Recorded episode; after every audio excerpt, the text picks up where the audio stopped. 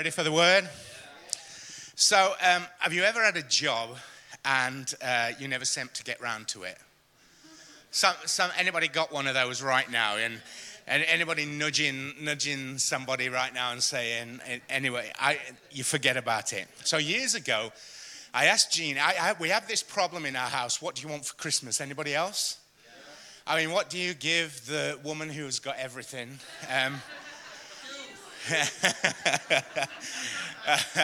You're absolutely right. You give her shoes. So I asked Jeannie this particular year, what do you want for Christmas? And she said, I'd like a mirror for the side of the bed in the bedroom. Now, we have got wardrobes that have got mirrored doors.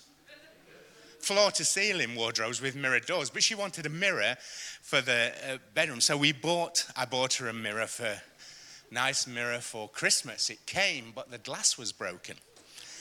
It arrived. So I contacted the company and I said, obviously it's arrived, sent them a picture. What would you like us to do? And they said, whatever you do, don't send it back. It'll cost too much in postage. We don't want to pay for that postage. Tell you what, why don't you keep it? We'll refund you the money and you can get some new glass put in it. And I thought, win, because the mirror cost this, but a piece of glass isn't going to cost much at all. Thank you, God, I said. Thank you, God, for your favor. Anybody else like God's favor like that? We got this mirror and we got it cheap as well. So the mirror stayed broken under our stairs for 4 years in the box. A simple, cheap job, but I just never got round to it. Never got round to do it. Thankfully, I did it about a year ago or 18 months ago. We started the After the Fire series last week, and we're looking at the book of Nehemiah. And Nehemiah's in exile, and he's in the citadel of Susa. He's the cupbearer to the king, Artaxerxes, at the time. And he wants to know about how the rebuilding efforts have gone in Jerusalem.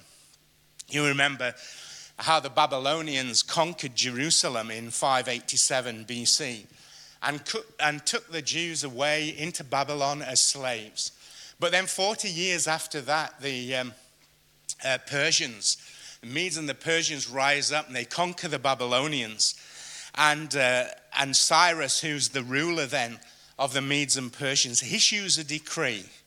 In 538 BC, he issues a decree saying that all the exiles can actually go home. They can go back to their homelands and they can worship their gods. I want to show you this picture again. I know I showed it last week. But this is the decree that Cyrus issued. And we have it in the British Museum here in the UK. But the story of Nehemiah is about 100 years later again, later after this decree. The exiles have gone back to Jerusalem. The families have settled, some in the city, some around the city.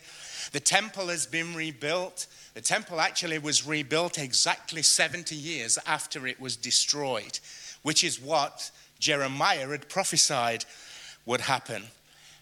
Nehemiah's in the citadel, he's in Susa, and he wants to know how are things going. Remember, he's 100 years after this decree. And this is what happens and what is said in Nehemiah chapter 1, verses 2 to 4. Hanani, one of my brothers, came from Judah with some other men. And I questioned them about the Jewish remnant that had survived the exile and also about Jerusalem.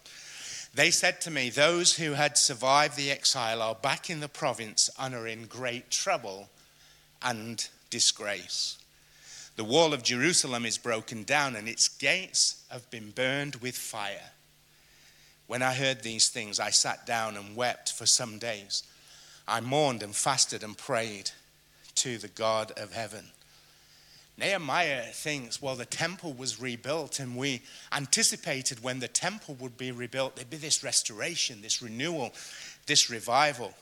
We've got signs. The temple being rebuilt is the sign that God is with us. After all, Jeremiah prophesied that 70 years of exile, which was exactly the time between the temple being destroyed and the temple being rebuilt. Here it is, Jeremiah 29, 10 to 11. This is what the Lord says. When 70 years are completed for Babylon, I will come to you and I will fulfill my good promise to bring you back to this place. For I know the plans I have for you, says the Lord. Plans to prosper you and not to harm you. Plans to give you a hope of the future. And exactly 70 years from the destruction of the temple is rebuilt. Surely God is with them, but they're still in trouble 100 years on. Another 70 years on, sorry. They're still in disgrace. The walls are broken down and the gates are burned with fire. Nehemiah gets a vision from God. I don't know who I'm speaking to today, but I know I'm speaking to somebody, and I'm here to say to you, there's a hope and a future. Whatever you faced, whatever situation you're in, something you thought you'd get fixed quite quickly, and it's never sent to happen. Something you thought would happen in your life fairly quickly, and it's not happened yet. I want you to know that God has plans for you. God has a purpose for you. I know the plans I have for you, says the Lord. Plans to give you a hope and plans to give you a future. I want to say today, I believe God is saying, God is rebuilding what has been broken. God is removing our shame, and God is about to give you beauty for ashes. Come on, somebody. This is a series about after the fire, God's work of rebuilding. And I want to talk today, last week we thought about rebuilding vision. I want to think about rebuilding order. You might be asking, what's a 5th century text got to do with my life today? I'm glad you asked that. What's something written 2,500 years ago, 5th century BC text, 2,500 years got to do with me? Well, I'm glad you asked, because everything.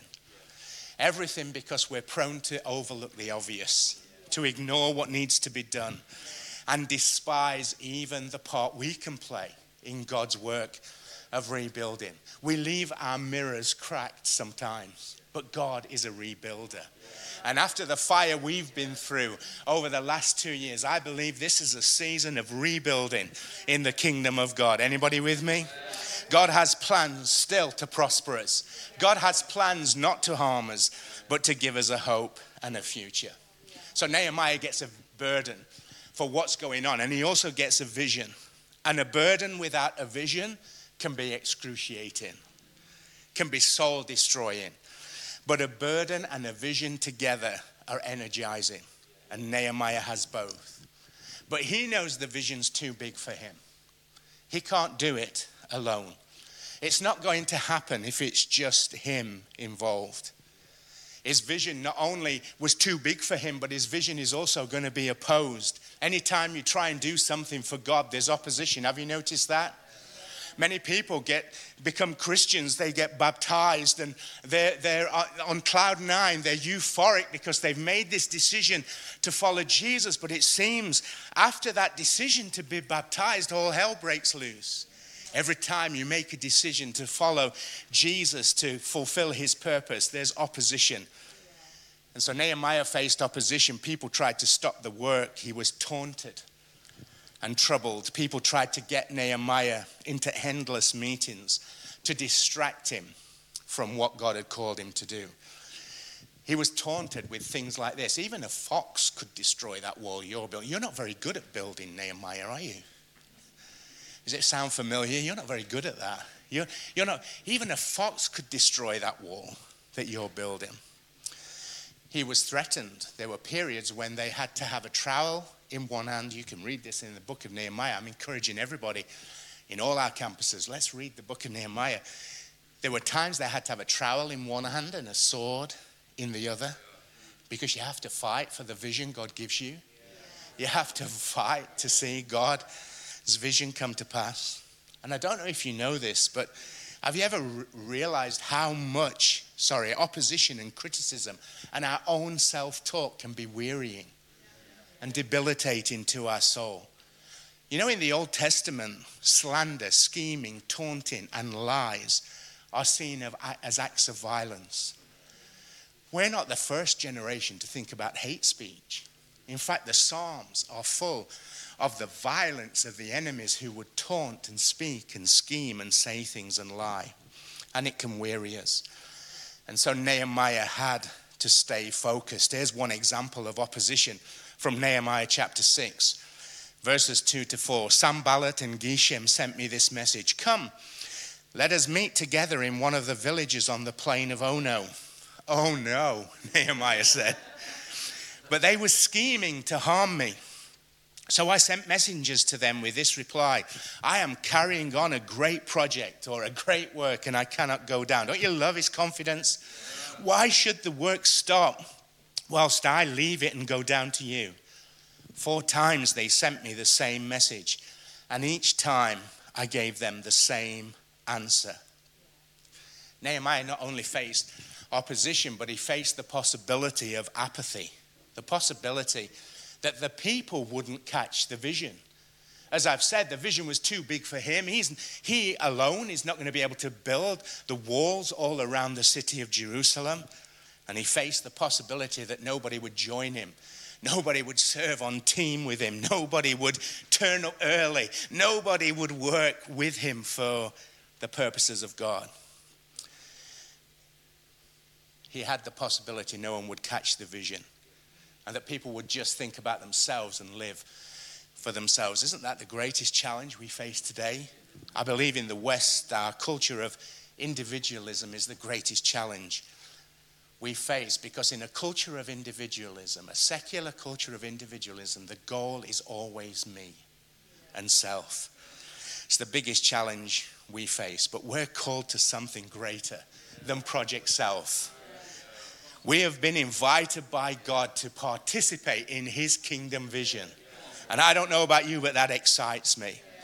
And what we're talking about today matters, because almost anything great in life happens not the result of one great person. You can have the greatest footballer in your football team and you still might not win anything. You can have the greatest basketball player on your basketball. You can have the greatest person in any other sphere, but you might not achieve anything, because nothing happens just through the brilliance of one person. It happens through the contribution of many. 15 years ago, I remember reading about Helen MacArthur, Dame Helen MacArthur. Now she's a Derbyshire lass, and she set a new world record for sailing solo around the world in 2005. She was the first person to do it in under 100 days. It was 92 days and something. Here she is, sailing solo around the world. But I remember reading this article, and I always thought when you sail solo, you sail solo. It's you get in a boat and off you go. And yes, there's only you in the boat. But she had a team of people in 7 different countries who were working with her as she circumnavigated the globe.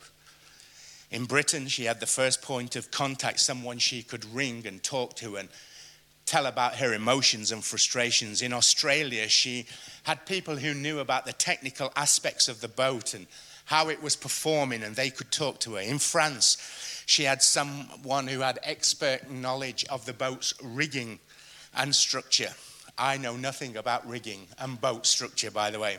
In Britain and also in Sweden, she had people who would help her with communications to other members of the support team and would also help her with the electronics on the boat.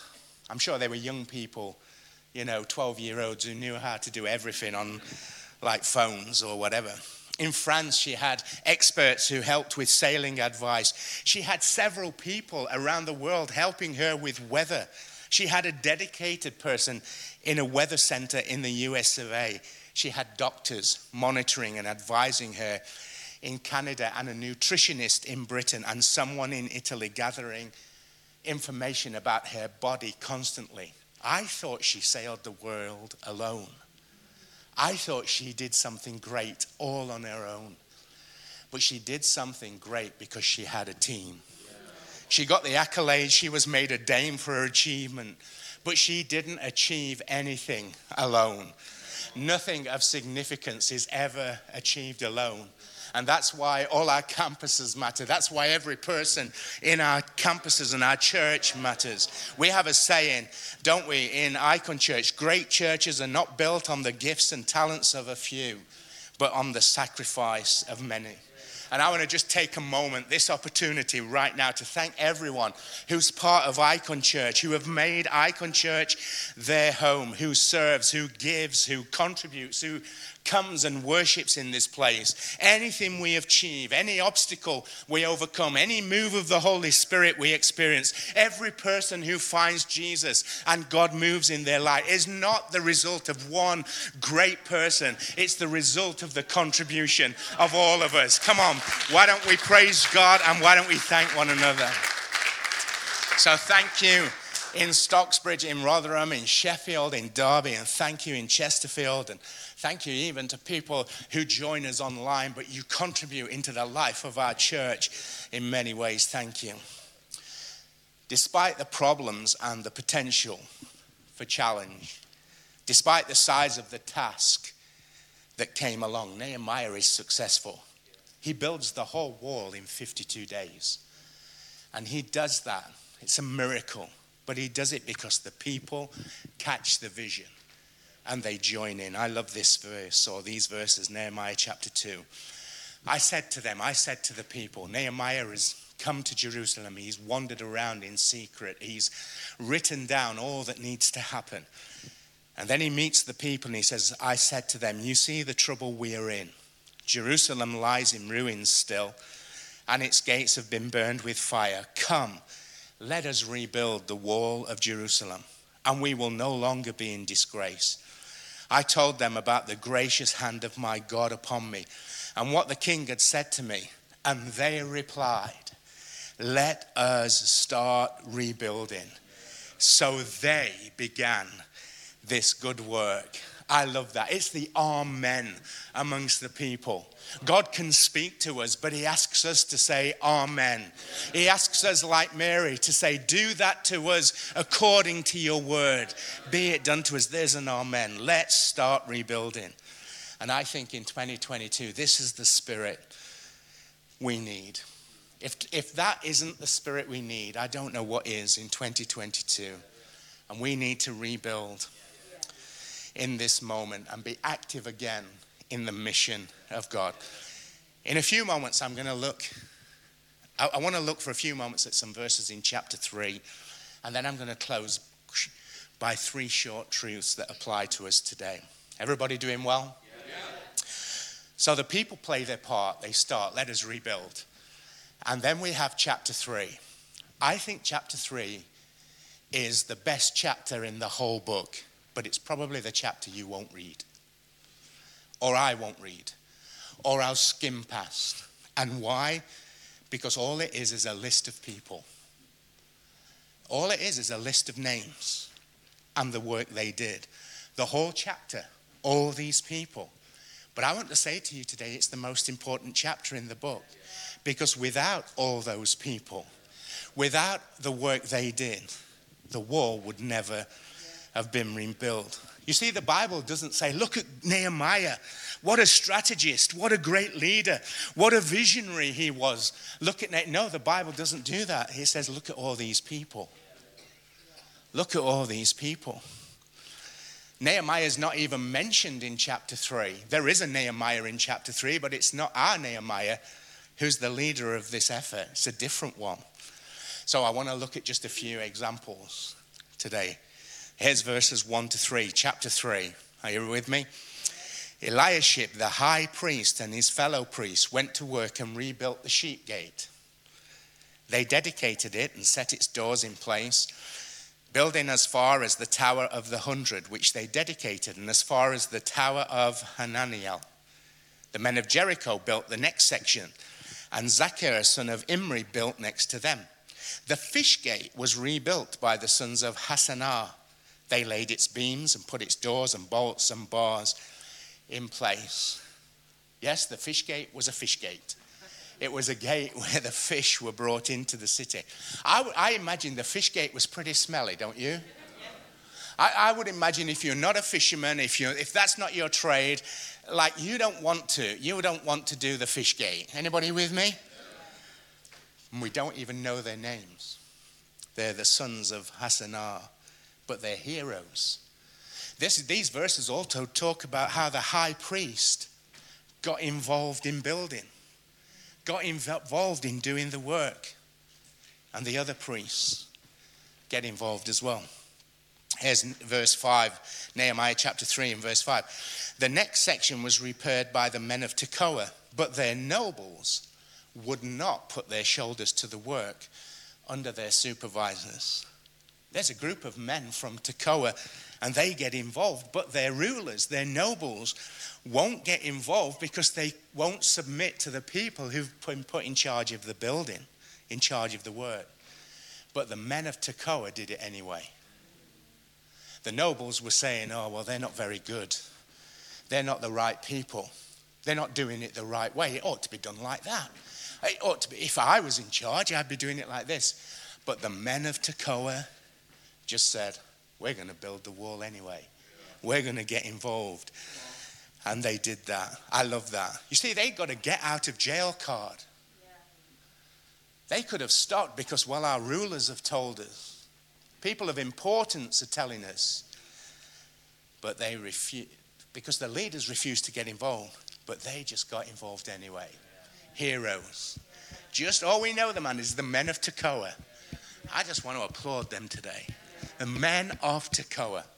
What about these next verse? This next verse, verse 8. Uziel, son of Harariah, one of the goldsmiths, repaired the next section. And Ananiah, one of the perfume makers, made repairs next to that. They restored Jerusalem as far as the broad wall. Goldsmiths and perfume workers got involved in building wall. They picked up a trowel and they got involved. They were skilled in other things. That's what the scripture's telling us.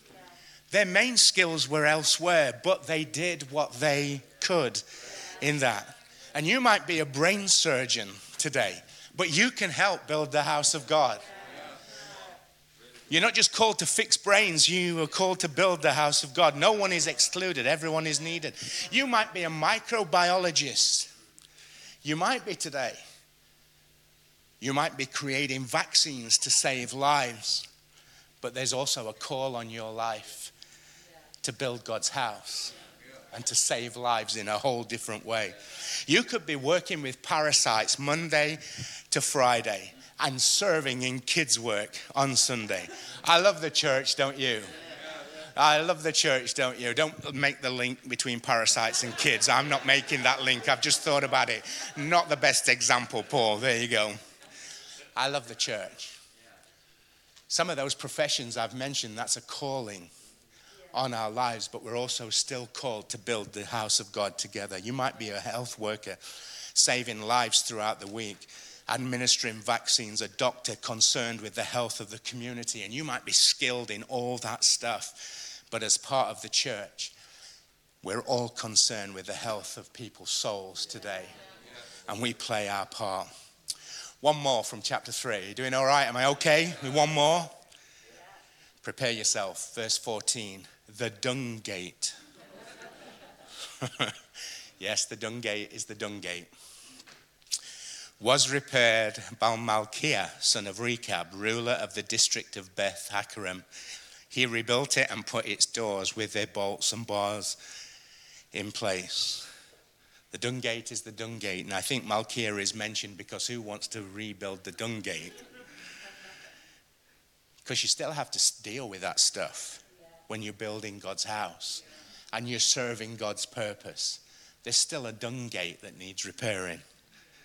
Malkiah was a ruler, and we've already read that some rulers wouldn't submit to the supervisors, but this is a ruler who gets involved. And I think that's so vital. And I want to tell you why it matters that they all get involved and they all rebuild the parts of the wall that they do. Because one botched repair makes everything vulnerable. Yeah. One botched repair doesn't cause the thriving of the city, but it actually, one botched repair keeps the city vulnerable. But when the wall is rebuilt, the city begins to thrive. And I love that vision. In the church, how everyone, all our gifts are needed, whether we're inviting people to Alpha, whether we're hosting people, whether we're welcoming people in church, whether we're baking, whatever we're doing, worshiping, teaching 4 to 10-year-olds, serving, whatever we're doing, serving Icon Youth, welcoming, a smiling face, set up, cleaning, just being as part of the community in worship, giving regularly, showing up in person, having a rhythm and a pattern of worshiping with God's people as an individual or as a family, whether involved in media, supporting CAP, involved in CAP, compassion, supporting known value, whatever we're doing. And I've just been able to mention a few. Everyone is important and matters, and everyone is needed. We just need to ask France why it's important everyone does their work. In the Second World War, the Germans had decided that, for their project to be a success, they needed to conquer France quickly. And the French said, no, we've got a wall. It stretches for miles and miles and miles, on our borders. The Germans would never get around that wall. And then the next thing is the Germans turn up in Paris. And people think, how did they turn up in Paris when we've got this huge wall? Well, they just went round. That's all they did. They went round. The French said they'll never get to us. You see, having a vision is one thing, but having order is something else. The enemy is not frightened by our vision, but when our vision becomes bold prayer, and when our bold prayer tends to united, ordered action, then the enemy starts quaking. I want the enemy to quake, but more importantly, I want to see God's kingdom come, God's will be done. I want to see lives transformed, the church go forward, the broken walls get fixed, and the gates that have been burned with fire get restored. This is a season of rebuilding. And rebuilding in God's house. So I just want to close in these last few moments with 3 truths from this that apply to our lives this morning. The first is this: the order that rebuilds is a submission to God's will. If we're going to have an order, a rhythm to our lives that we rebuild, we have to submit to God's will. I think we spend a lot of time asking God to submit to our will, don't we? Lord, please do this for me. And I don't think there's anything wrong with those prayers. But we're called to submit to God's will in our lives. Romans 12 and verse 1 says, "Therefore I urge you, brothers and sisters, in view of God's mercy, offer your bodies as a living sacrifice." Maybe God is speaking to somebody today, and that's what God is calling you to do. Offer yourself as a living sacrifice, holy and pleasing to God. This is your true and proper worship. When we submit to God's will, walls get mended. God's purpose in our life gets fulfilled and goes forward. And God's glory is restored. I loved what Lucy said actually in her prayer moment this morning. I don't know if everybody would have picked that up, but she said we're praying for God's glory in these situations. When somebody gets healed, that's God's glory. When some life gets restored, that's God's glory. When someone overcomes anxiety or depression, that's God's glory. When somebody breaks through an addiction or something in their life, that's God's glory. When a family member or a colleague or somebody gives their life to Jesus, that's God's glory at work. I love that. God gets glory through the order after the fire. After the chaos, the order that rebuilds is submission to God's will. The second thing is the order that rebuilds is serving where it's needed. See, it's not just a multitude, a list of ordinary people in that chapter 3, but it's a multitude of people just doing ordinary things, just serving, probably in ways they thought might be insignificant. But those consistent things in our lives, those consistent things that we do repeatedly, that's what brings order out of chaos. Those rhythms, those patterns, those builders of the wall that showed up every day and they do their little and they play their seemingly insignificant part, but they do it. I love a story in the New Testament where the Apostle Paul has a vision. One night he has this vision in a dream, and in his dream he sees a man from Macedonia, and the man from Macedonia in this dream is calling out and shouting out, "Come and help us, come and help us." And I think there's the call today, come and help us. Maybe you're watching online today, like listen to the call, come and help us. Maybe you've never connected yet with Icon Church or some other church in where you live. And there's a call that's going to you today. Come and help us. Come and help us because the vision is too big. Come and help us build what Jesus is building. And it's the willingness of the people that makes this story miraculous. They're a remnant. They're exiles who've returned. But they're still in distress and despair. But all God needed was willingness. And that's all he needs from you and me, because God does not call the qualified. He qualifies the called. He doesn't call the qualified. He doesn't wait till you've got it all together. He qualifies the called. It's a word for someone today. The remnant in the scriptures is not a negative thing. We think of a remnant as negative because it's small. But it's just what God's got left to work with. And that's all he needs. In fact, sometimes in the scriptures, God created a remnant. He didn't want it to be easy. He loves it when the odds are against him. Paul speaks to this again in Romans chapter 12, verses 3-8. For by the grace given me, I say to every one of you, don't think of yourself more highly than you ought, but think of yourself with sober judgment, in accordance with the faith God has distributed to each of you. For just as one body has many members, so too we are one body with many members. And these members don't all have the same function. So in Christ we, though many, form one body, and each member belongs to the others. With different gifts according to the grace that's been given to us. If your gift is prophesying, then prophesy with accordance to your faith. If it's serving, then serve. If it's teaching, then teach. If it's encouraging, then give encouragement. If it's giving, then give generously. If it's leading, do it diligently. If it's to show mercy, do it cheerfully. Peter put it this way, let's use our gifts to serve others. And then finally, the order that rebuilds shares the vision and the burden. I'm really proud of our church. I'm proud of how we care for one another. I'm proud of how we've sought to do that through the pandemic. I'm proud about how we stood together and prayed for people who their lives were threatened through that. I'm proud of our church, how we care for others in this season. People going debt-free, we heard about this morning, and those praise reports.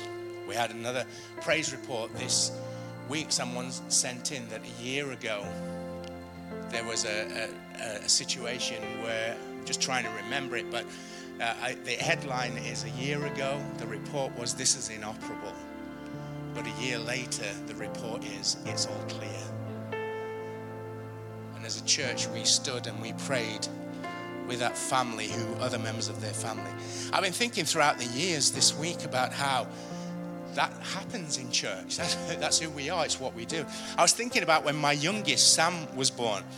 Some people say, I've never seen Sam. It's because he sat in a room back there doing something. When Sam was born, he came early. He actually came 3 weeks early. And I was in Poland, actually, at the time. I'd planned to be back for the birth, but Sam decided he's coming early. And Jeannie had a really difficult time, a rough time. But there was somebody and she was in hospital for quite a few days. But there was a person from our church with her every day. And actually a lady in our church who was there when Sam was born. I wasn't there, but somebody had stood in. I wished I'd thought about that on the previous two. No, I'm only kidding. But order that rebuilds shares the vision and the burden. You get the picture. Paul says this, Romans 12 again, 11-13. Never be lacking in zeal, but keep your spiritual fervor, serving the Lord. Be joyful in hope, be patient in affliction, be faithful in prayer. Share with the Lord's people who are in need. Practice hospitality. Come on, why don't we stand in all our campuses? Why don't we stand today? We're going to pray. I believe God wants to give us more than just a burden. Whether that's a burden for our family or a burden for our cities or a burden for individuals or even a burden for what we want to see God do. I believe He wants to give us a vision. But He wants to give us more than a burden and a vision. He wants us to take a step, to play our part, a rhythm of participation in the kingdom of God. Paul said it like this: keep your spiritual fervor serving the Lord. And that's what God is rebuilding in 2021. He's rebuilding our vision, but He's also rebuilding our spiritual fervor, which is that rhythm of participation in God's kingdom. And His vision is one body that does incredible things, that sees God do incredible things, but one body that with many parts doing the work. I'm praying today that there will be a shift, that this post-pandemic world doesn't change our vision of Jesus for His church and His kingdom. Our secular, individualistic culture doesn't stop the building of God's church, but we join together as one body, many parts, working for what God can do amongst us. And I believe today that all God is looking for is willing hearts. Do you believe it, church? Amen. So, Lord, I quickly pray. Come, Holy Spirit. Come, Holy Spirit, right now. Restore our vision. Restore our fervor. Restore it to a level that we can create new rhythms of participation in the kingdom of God. I don't know what that means for you. I don't know what that means for me. I believe God will have spoken to you as an individual as to what that looks like for you. But I pray today for new rhythms of participation in the kingdom of God in Jesus' name. And the whole church said...